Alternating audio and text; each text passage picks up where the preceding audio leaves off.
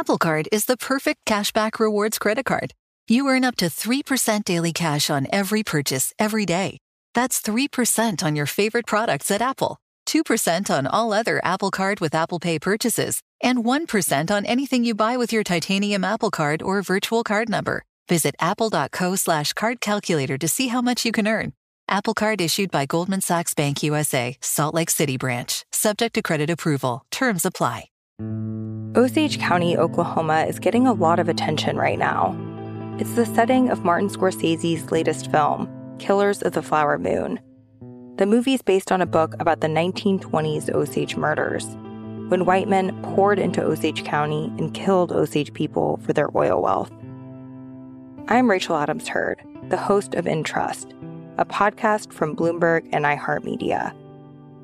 For over a year, I was reporting a different story about other ways white people got Osage land and wealth, and how a prominent ranching family in Osage County became one of the biggest landowners here. Their ranching empire was built on land that at the turn of the century was all owned by the Osage Nation. So, how'd they get it? Listen to the award winning podcast In Trust on the iHeartRadio app, Apple Podcasts, or wherever you get your podcasts.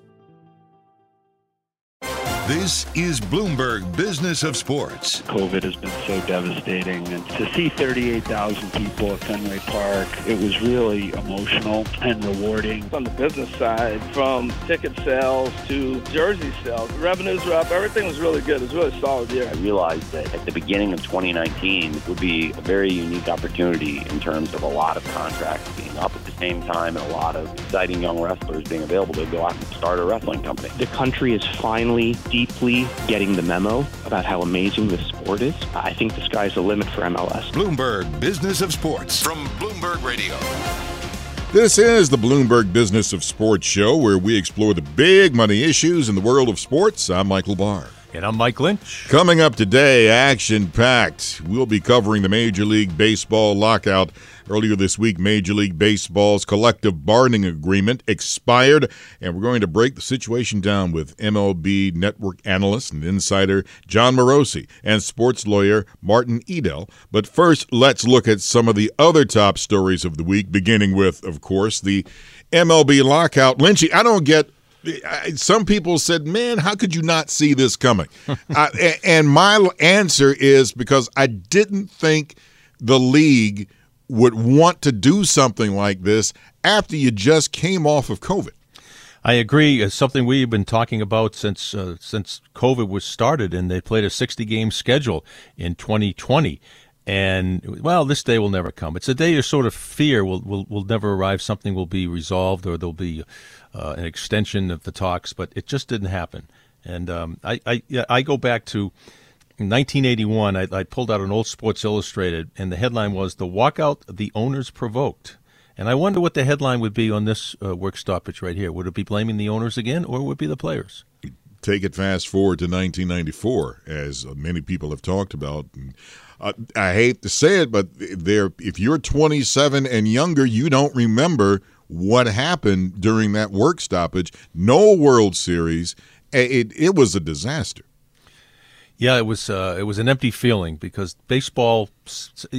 I know the enormous popularity of football, but baseball has always been America's game, and the World Series is as Americana as you can get.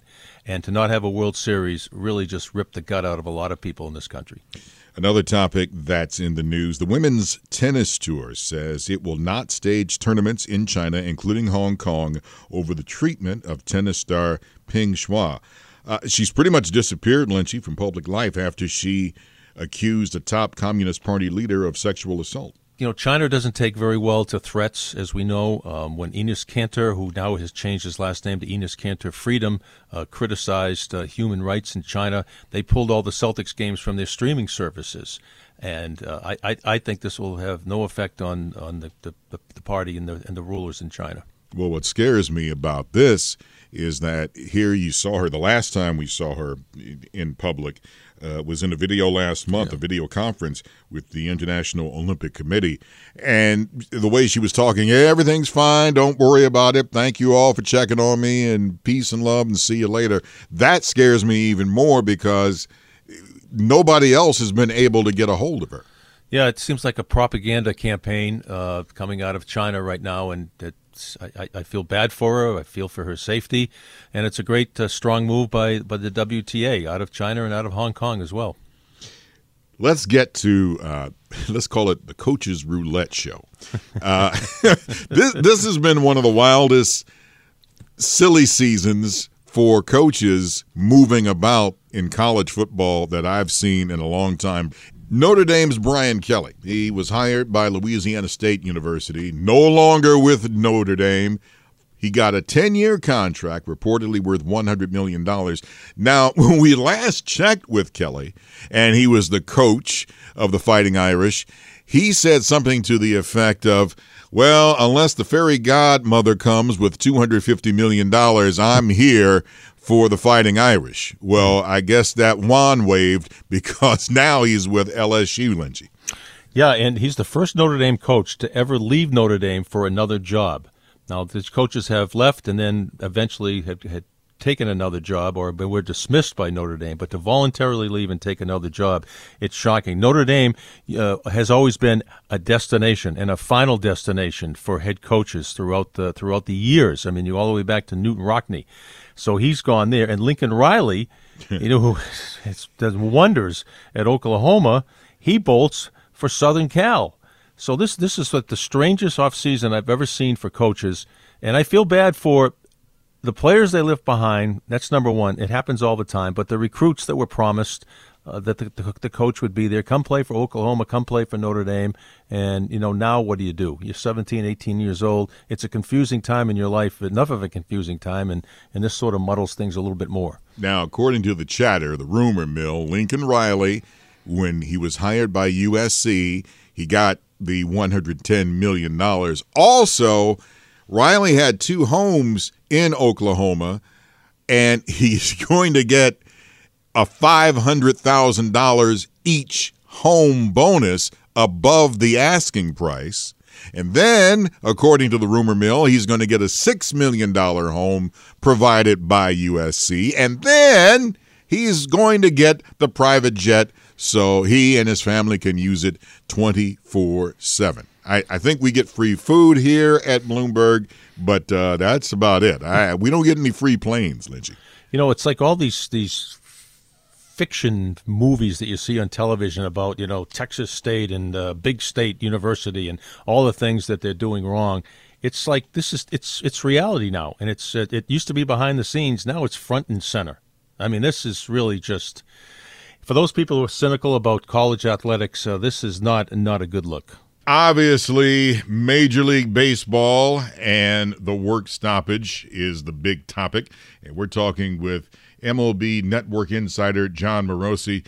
John, my goodness, I guess you are a very busy man right now. Thank you for joining us. Michael and Mike, uh, always a pleasure to speak with you both. Uh, even though, as you point out, that today is uh, perhaps not the happiest day that we have seen in recent uh, baseball history, but uh, nonetheless, uh, I'm still optimistic that we'll see the game back on the field here this spring. Well, I, I guess my first question is, how in the world did we get to this point in the first place?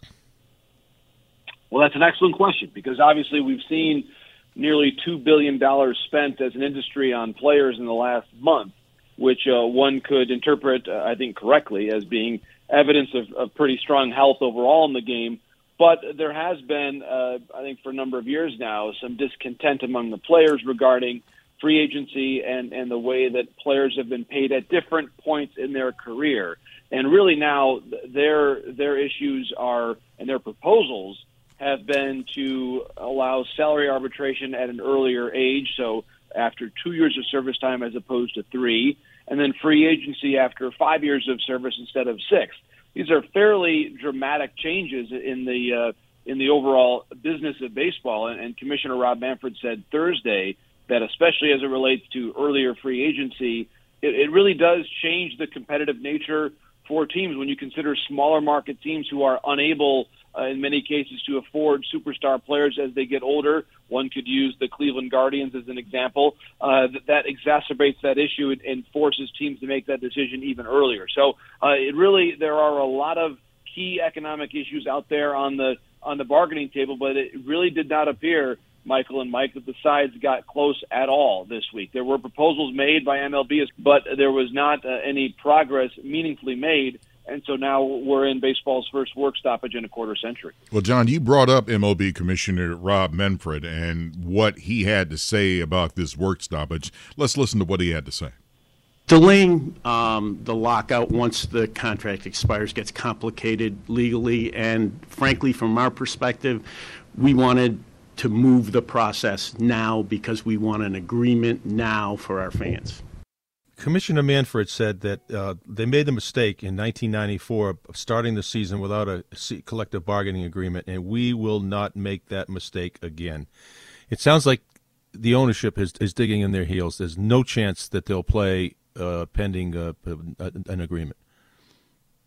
Correct, Mike. I, I, think you're exactly right there. The only way this season begins on time is if there is a new CBA that that includes uh, fully, really fully and comprehensively dealt with th- these questions that are at the forefront of, of everybody's mind. They are not going to simply have a renewal of the current CBA and, and go into a season without one. Uh, because that would set up the possibility for a strike, and uh, and the commissioner says under no circumstances can baseball countenance that sort of issue. So I, I, I do think, and one of the key things the commissioner said at the close of his remarks was that he is disappointed but not frustrated. Yeah. And I think that was a very important distinction. He certainly, as he said, MLB officials came here to make a deal. Um, speaking, of course, here from the ballpark in, in Arlington, uh, they came here to make a deal and did not. So on that level, it was disappointing. But they are not frustrated because they understand that the lockout is, as they're describing it, a defensive mechanism to bring about the conversations in the coming months that will be necessary for there to be a new CBA. And uh, I, I think there is still a lot of optimism around the game that we will see uh, the game back on the field by February or perhaps March at the latest, and that we're not going to see any any regular season games lost. It's important to point out we're still fully four months away from the start of the regular season. That is an eternity in the world of collective bargaining. And, and the commissioner said that he believes that they did glean some new information, new insights on what the players are looking for. I, I do think that one of the more remarkable things that were that was proposed. Actually, I'll, I'll point out two things. Number one, the removal of draft pick compensation for free agency, which is a huge impediment, or at least has been here in recent years, uh, to, to team spending. That is a, a significant issue, as the commissioner said. That, in fact, was the grounding of a of a strike, the, grounds of a strike back in 1985. So, for the players to not have to uh, worry about their value being affected by being tied to a draft pick is a very, very significant issue, and one that I think will actually help, uh, hopefully, a deal get made. The other part is a minimum payroll, uh, a salary floor, if you will. So not a salary cap, but a salary floor, a minimum uh, buy-in, if you will, from the, from the standpoint of, of teams. That is a very significant, I think, development here because uh, a lot of the issues that we see from a team, for example, like the Cleveland Guardians, whom I mentioned, not being able to spend uh, or not being able to compete rather with their current payroll, you now have no choice. You have to spend $100 million a year if, if that proposal is accepted, which I think would uh, allow more of the hometown players to remain with their current teams as opposed to being traded away a year or two before they become free agents. Well, I'm disappointed and frustrated, and I have to tell you why. Because – and we've had this debate in the newsroom, and I know there have been many sides to this that, well, you saw this coming. Well, no, I didn't, because of two things. One, we just had the ultimate work stoppage from the heavenly skies. You want a work stoppage? Fine. Here's COVID. We're going to stop the whole blasted thing. So you to me, you would think that now that we finally got a whole season in and it looks like we're on the back end, let's hope, of COVID, that we're we're going to progress and build some momentum and this brings the whole thing to a stop.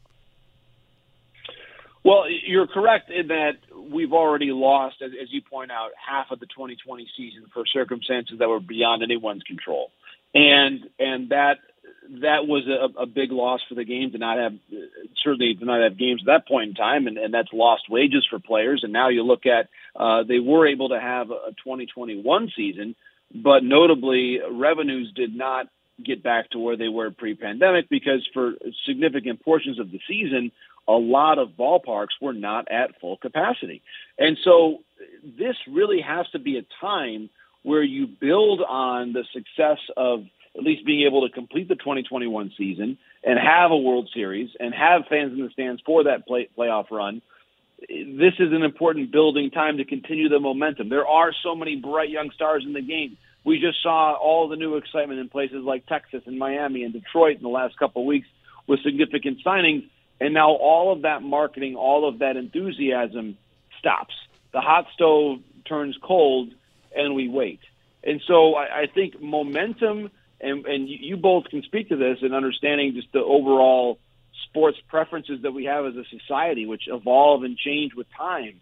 And you wonder if, on some level, the longer that this drags on, does baseball worry about losing its seat at the table of American sports consciousness. I, I do think that during the wintertime, of course, now we've got the NFL's going, college football's going, hoops, hockey. We've got a lot happening right now in, in the sports world. I, I always have thought that the Super Bowl is the line of demarcation. Once that, once the Lombardi Trophy is handed out, it's baseball season, and I think that might be the first time at which a fan looks up and says, "Wait a minute, have they still not figured this thing out yet? And what does it mean?" I, I really believe that baseball and the union have probably that grace period of, of a couple months to figure this thing out. And that if there's not an agreement by the time spring training is due to start, or at least when the Super Bowl is over, I, do think that that's when a lot of fans would step back and really notice the absence of that buzz that always comes along with the start of spring training. Hey, John, the optics are really not good from the players' side when they trot out Max Scherzer uh, three years, $140 million from the Mets at 43.3 a year. Um, will fans quickly take sides uh, with the owners or players, and do you think it's uh, heavily tilted towards the uh, the uh, the owners this time around? You know, Mike, it's a great question because obviously, on some level, um, and maybe in speaking with more more casual fans, even even my own dad, as I was talking to my dad about everything, uh, it is incongruous to see all this money spent in the last month, uh, nearly two billion dollars to players, and, and for the argument to then be made that free agency is broken. It it almost by definition, as as uh, one executive said to me, that is the, the definition of irony. Uh, that that players would be earning that type of salary and then have uh, have the contention be that free agency is broken. It, it may perhaps be disproportionately rewarding the top players. Uh, one could argue that that's what free agency is supposed to do. The, the premium talent is is getting paid, uh, and premium players should get paid.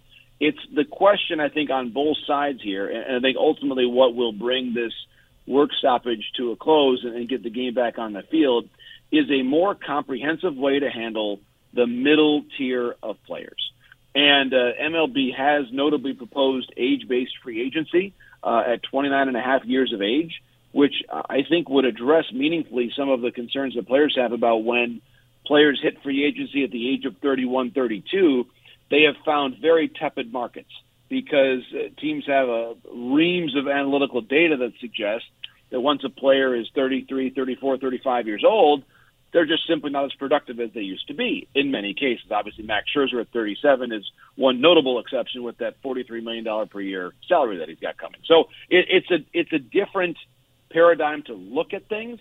I, I, I believe that when, when you consider you know, which side will be taken by which fans, is, it's probably not for me to say, but I, I, I do think there's plenty of information out there that suggests there's ample money being spent by the clubs – and if there's a more efficient way to allocate it, that then should be the conversation. And, and in fact, uh, MLB has proposed increases to the minimum salary, which is important for the players with fewer than three years of service, and also a, a more objective arbitration process. That I think would would reward players for what they're doing in the zero to six range, meaning zero years of service to six years of service before they become free agents. If if free agency will become complicated, then at least let's let's guarantee and, and provide better pay structures for those players before they hit free agency. And in fact, um, at least one and perhaps more proposals by MLB would address precisely that. Well, the thing about a work stoppage, and it doesn't make a difference whether you're talking here about MLB or you're talking about uh, native Detroiter here uh, and, and auto strike, it, you have to have the sympathy of the public in order for that strike to work. And you brought up an excellent point. I, you know, you got all these big money contracts being put out there, and I think the players' union is doing it all wrong you should address more as the players union the minor league players that are owned by the the big teams uh, they're making like piddly squat. And and if you talk about the life of what they go through maybe the public would understand more about this work stoppage. Well michael it's a very fair point. Actually there have been some uh, recent agreements uh, made uh, regarding the working conditions for minor league players the support they get um, their living expenses. Because you're right, uh, salaries uh, at the minor league level are are not sustainable uh, from a standpoint of uh, having a high quality of life, unless you are a player who who has that large signing bonus to, to tide you over. If you look at it that way, uh, I think it's one of the great misconceptions about the sport that uh, let's say a player gets a million dollar signing bonus. It sounds great, and it is. Don't get me wrong. But what that bonus does is it buys that player some time to develop in the minor leagues where they might be earning fifteen thousand dollars a year, twenty thousand dollars a year. If you start to average that million dollars out over over a six year journey in the minor leagues, that's that's what it's it's buying you that time, if you will, to then hopefully get to fulfill your major league dream. If that, if that doesn't happen, then that's that's all you've got. And so I, I think that you're right, Michael, that you're I think really striking at one of the key issues. Unfortunately, from a from a player's standpoint, at least this conversation about the negotiations, those players by and large are not members of the union. They are they are minor league players. This is uh, so their their situation is handled quite separately from from this negotiation, and and from a meaningful standpoint, those conversations, while very important, are not necessarily germane to the negotiations going on right now on the new CBA. But Michael, you, you raised an excellent point. As as you have all those years, I listened to you in our home state of Michigan. I, I, you always make a lot of excellent points. That was another very very good one. well, we had you up here in Boston for four years and a little work did, at the Globe. Mike, I remember that well. Yes, thank you so much. Thank you. um, so it, we don't fans don't need to put their finger on the panic button until probably around February first. That we're all in agreement on that. What is the deal breaker here? Is it the arbitration lowering down to two years or free agency down to five years? You know, Mike, it's a great question. I, I think for me, it, it probably has to do with, with the free agency because, as as MLB officials have pointed out, when you consider where the different proposals have come and and what the union is hoping to achieve in this particular negotiation, there are three tenets of long-standing baseball collective bargaining that the union wants to change in one negotiation. It's it's moving the free agency number, it's moving the arbitration number, and then also, as the commissioner said Thursday, taking $100 million out of revenue sharing, which obviously would compromise the ability of the smaller market clubs to compete and spend, whereas at the top end, uh, it would allow the likes of the Yankees, et cetera, to have more resources to chase the biggest free agents, which certainly is is is an understandable wish on the part of the players. The, the problem is that's three major transformative changes to, to try to tackle in the course of one negotiation, whereas it's probably a little wiser and, and more of a, a normal course of business to uh, attack those issues one at a time, and it's something of a sequential um, basis. It's very hard to to upend decades and really generations going back to the mid 1970s of of what labor relations in the sport have been based around, all in one negotiation. So, Mike, I really think it's probably that free agent piece that's the most stand out as being an issue. Although the, the the revenue sharing is a big one too, and and there there have to be ways for the players to find a way to encourage the larger market teams to spend more by perhaps moving up the, the competitive balance tax threshold on the positive side, the, the luxury tax threshold, if you will, move that number up as opposed to just flat out removing money from revenue sharing because that revenue sharing money is what allows a team like the Tampa Bay Rays to put such an exciting product on the field and notably to retain one of their brilliant star players, Mike, who we saw play in, during the course of the uh, division series at, at Fenway. That incredible player, Wander Franco, to be able to sign him long term, I'm not sure that deal happens without revenue sharing. Well, John, we could go on for another two hours on this, and the only thing missing right now is a six pack of Corona and some pretzels. John, yes. thank you so much. Jon Morosi, he is the MLB Network Insider, and he just glad that you could come here and talk with us and, and on a very important topic. Thank you again, sir. Uh, thank you so much. We'll, we'll, be watching Michigan and Ohio State uh, carefully, or Michigan and, and, Iowa now coming up as Big Ten championship game carefully this weekend. Uh, I, may I wish Michigan as much luck as Harvard had against Yale. As, Attaboy, boy, Johnny. Attaboy, way to go. Yeah. Big win there you go. I, I'm, I'm glad there's no footage of me watching the Michigan OSU game because it's like, oh, look at that crazy man on the couch. Apple Card is the perfect cashback rewards credit card. You earn up to 3% daily cash on every purchase every day. That's 3% on your favorite products at Apple, 2% on all other Apple Card with Apple Pay purchases, and 1% on anything you buy with your titanium Apple Card or virtual card number. Visit apple.co slash card calculator to see how much you can earn. Apple Card issued by Goldman Sachs Bank USA, Salt Lake City branch, subject to credit approval. Terms apply. And let's continue our conversation on the MLB lockout and look at the legal side of the situation. We're joined by Martin Edel. He is the chair of Goulston and Storrs Sports Law Practice and an adjunct instructor at Columbia Law School. Martin, thank you so much for joining us. I know it's a serious topic here, but uh, hope we can sit down uh, and have some some relaxed conversation with it. Uh, well, I hope so too, and thank you for the opportunity of speaking with both of you. I guess the first question, uh, the legal side, is something people don't realize, and I want to set this up. Now that we have this lockout, it means the players cannot go to any of the facilities right now. And that brings up an interesting situation. I'm not talking about just the players, you know, who talk to their coaches or whatever. But let's say, for instance, you have an injury that you suffered last season uh, and you were getting treatment at the facility.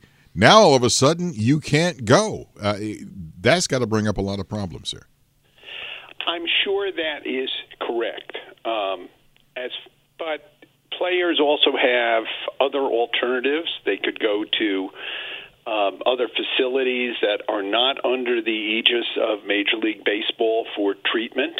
Um, you know they can always sort out later who's responsible and who's going to pay but i don't i'm not sure that that would be the driving issue here for players. Martin it's uh, mike lynch up in boston. Uh, a question was asked of uh, commissioner manfred on thursday morning that there's some players that are seeking mental health treatment and therapy. And he was asked if that would cease as well as rehab for for instance a shoulder or a knee what kind of legal complications could could that uh, start up? So that's a great question, Mike. Um, that has lots of issues attached to it. One is is there a continuing treatment uh, requirement? Uh, which, if Major League Baseball suddenly stops, they're going to be liable for any problems that result. There is also, apart from the legal issue, the public relations issue. Do you really want to tell a player that the player cannot seek mental health treatment simply because the collective bargaining agreement has expired without affording that player other opportunities? Uh, I think that would be a nightmare uh, for baseball. What is the biggest legal point that you see with this work stoppage, at least for now? Well, you know, it, it's funny. Let me just set it up, if I may. Um, unlike a strike, which is a work stoppage, here you have the owners stopping the work. So it's a little bit of a nuanced answer to it. But as I understand the economic issues, and, and there are some non economic issues as well, but the principal economic issues are four, uh, as I understand it. First is what is the path to free agency? Uh, should it be the six year that currently exists, or should it be something less than that? Uh, second is what should be the parameters of the luxury tax? Unlike uh, the other professional sports leagues, National Football League, National Basketball Association, and the National Hockey League, Major League Baseball does not have a salary cap on its own. It uses what it's called a luxury tax, and there has been some back and forth. I don't know if there's been a lot of negotiation, but there's been back and forth as to whether the amount of the luxury tax is too high or too low and whether there should be minimum amounts that teams have to pay uh, in terms of salary. The third issue is whether or not there should be salary arbitration. Um, right now, that exists after three years for any player. The question is, should it go to an earlier period of time? And the fourth economic issue is one that the union has brought up, which is um, that teams may be tanking uh, what goes on there to try to get more junior players in terms of signing rather than using veterans with their higher salaries. Uh, and that's of great concern because it affects the path to free agency, it affects the amount of luxury tax, and quite frankly, it affects the competitive nature of the teams uh, who may tank rather than win games. So those are the four economic issues that I, as I understand, are in play right now. Martin, uh, why would uh, baseball order the teams to take down images of players during this lockout? For instance, Bryce Harper was the MVP of the National League. There's a big banner at Citizens Bank Ballpark, and they were ordered to take it down, basically eliminating all name, image, and likeness. Would ownership gain an advantage by keeping uh, his image up on the ballpark? To me, that can cut both ways, Mike. Um, by taking down the image, they're preventing Bryce Harper from realizing any uh, licensing fees or other types of revenues he may gain from uh, promoting his name, image, or likeness. Uh, but it also affects the team, which is trying to do that and ostensibly has a deal with Bryce Harper to uh, license his name, image, and likeness. What I don't understand is the whole hangup about sponsorships. What I, I don't understand how that can be affected and how that is shut down. That's another great question. Professional athletes have a limited life um, in the sense that they play, they can excel for a period of time, but eventually age creeps up and they're no longer as viable as stars or viable as professional athletes. So they seek to monetize uh, their rights as early as they can for as much as they can.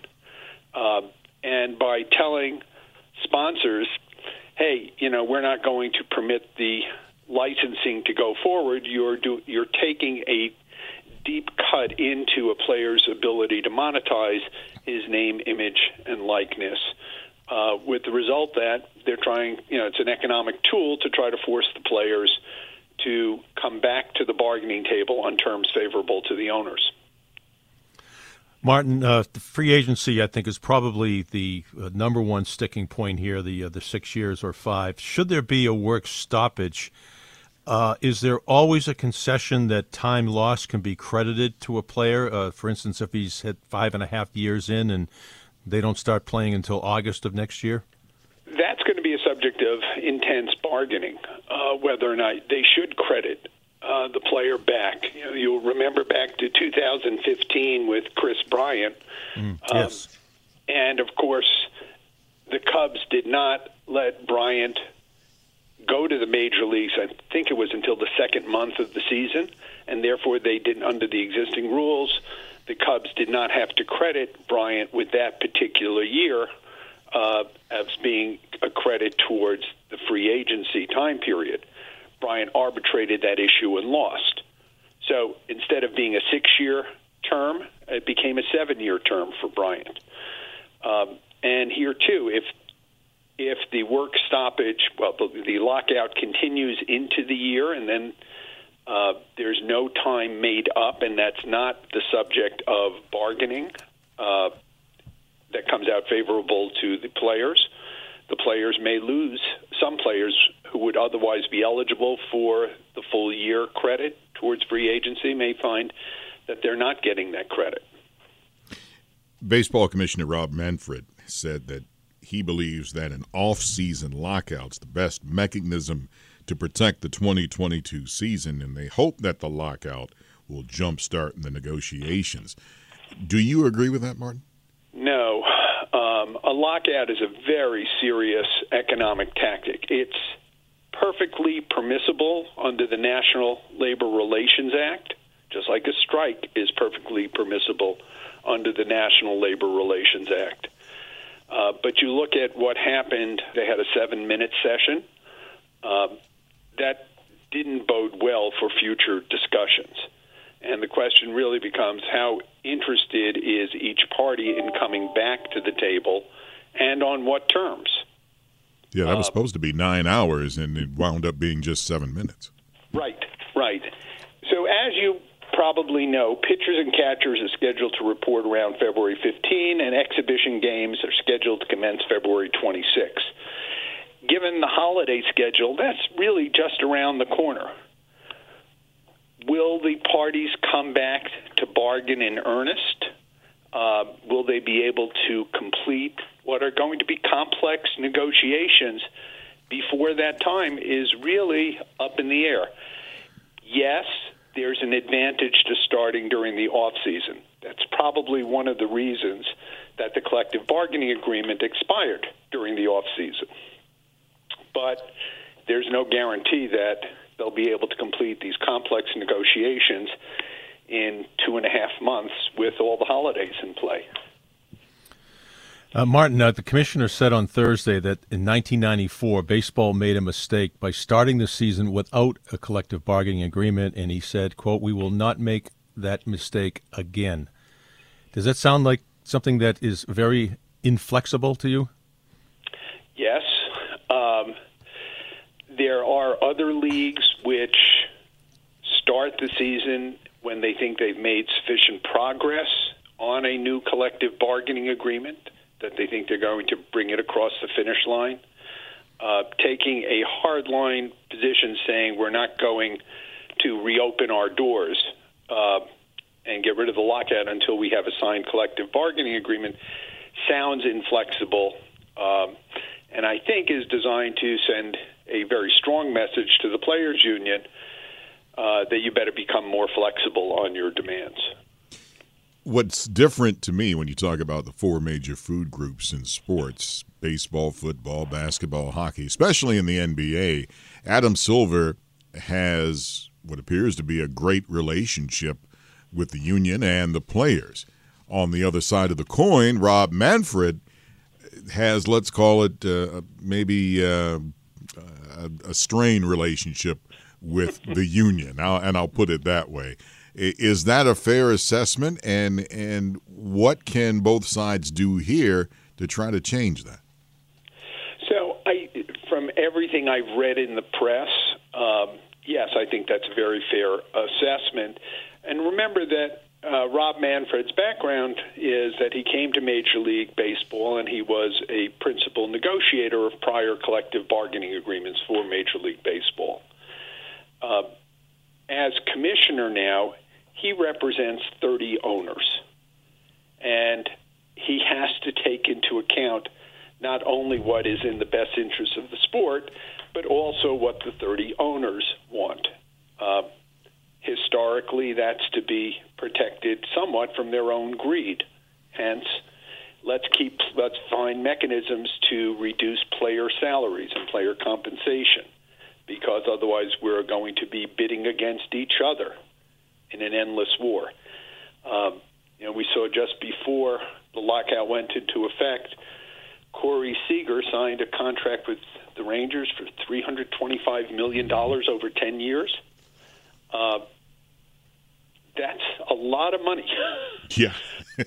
uh, and, you know, left to their own devices, owners might continue to bid up salaries Hence, they have a luxury tax, which in which the penalties become somewhat punitive if they exceed the amount of payroll. Uh, I think this past season was 210 million in payroll, which is an enormous amount.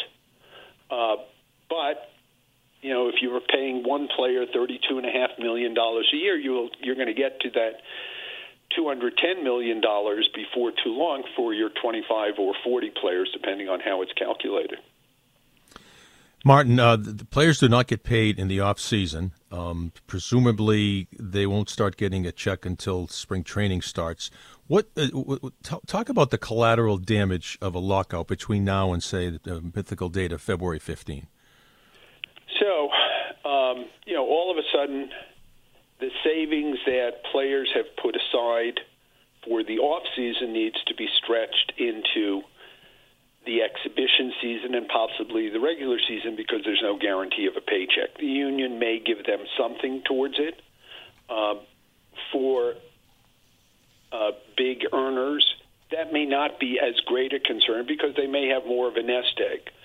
For junior players, two, three, four years out, who haven't had time to save a lot of money, uh, this is going to be a great concern to them. How are they going to pay their bills?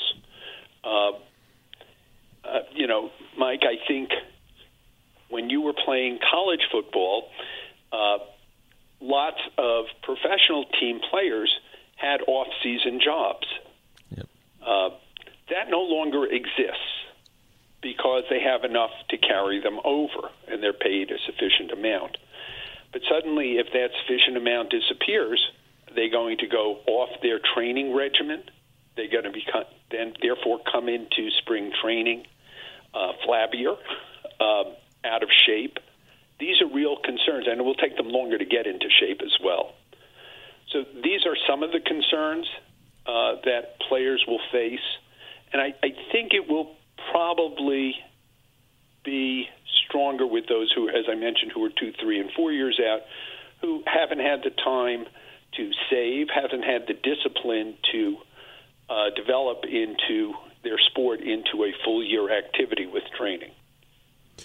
How does this lockout affect the minor league players? Those are people I always want to look out for. Obviously, right now, it, not much because it's, you know, if this can get resolved in hopefully a, a few weeks, everything is good. But what if this goes on down the road? How will it affect the minor league players? So that's a great question, and my simple answer is I am not sure. Um, it may be that the owners extend the lockout to the minor leagues as well. Uh, if they do, and there's going to be a lot of pressure on them to do that because they don't want the players who are the focus of the collective bargaining agreement, the Major League Baseball players, to use the minor leagues as a means to get into shape uh, and to be ready for the regular season because that would decrease the owner's economic powers uh, in the negotiations. So it's a real concern. Um, and many minor league players get minimal salaries or per diems, uh, which makes it very difficult to continue in the sport if they're not uh, playing regularly. Martin, as chair of uh, Goulston and Storrs sports law practice, uh, looking through your lens here, where do you see the imbalance between both sides? Um, so, I mean, I think this really comes down to two issues. Um, one being the owner's desire to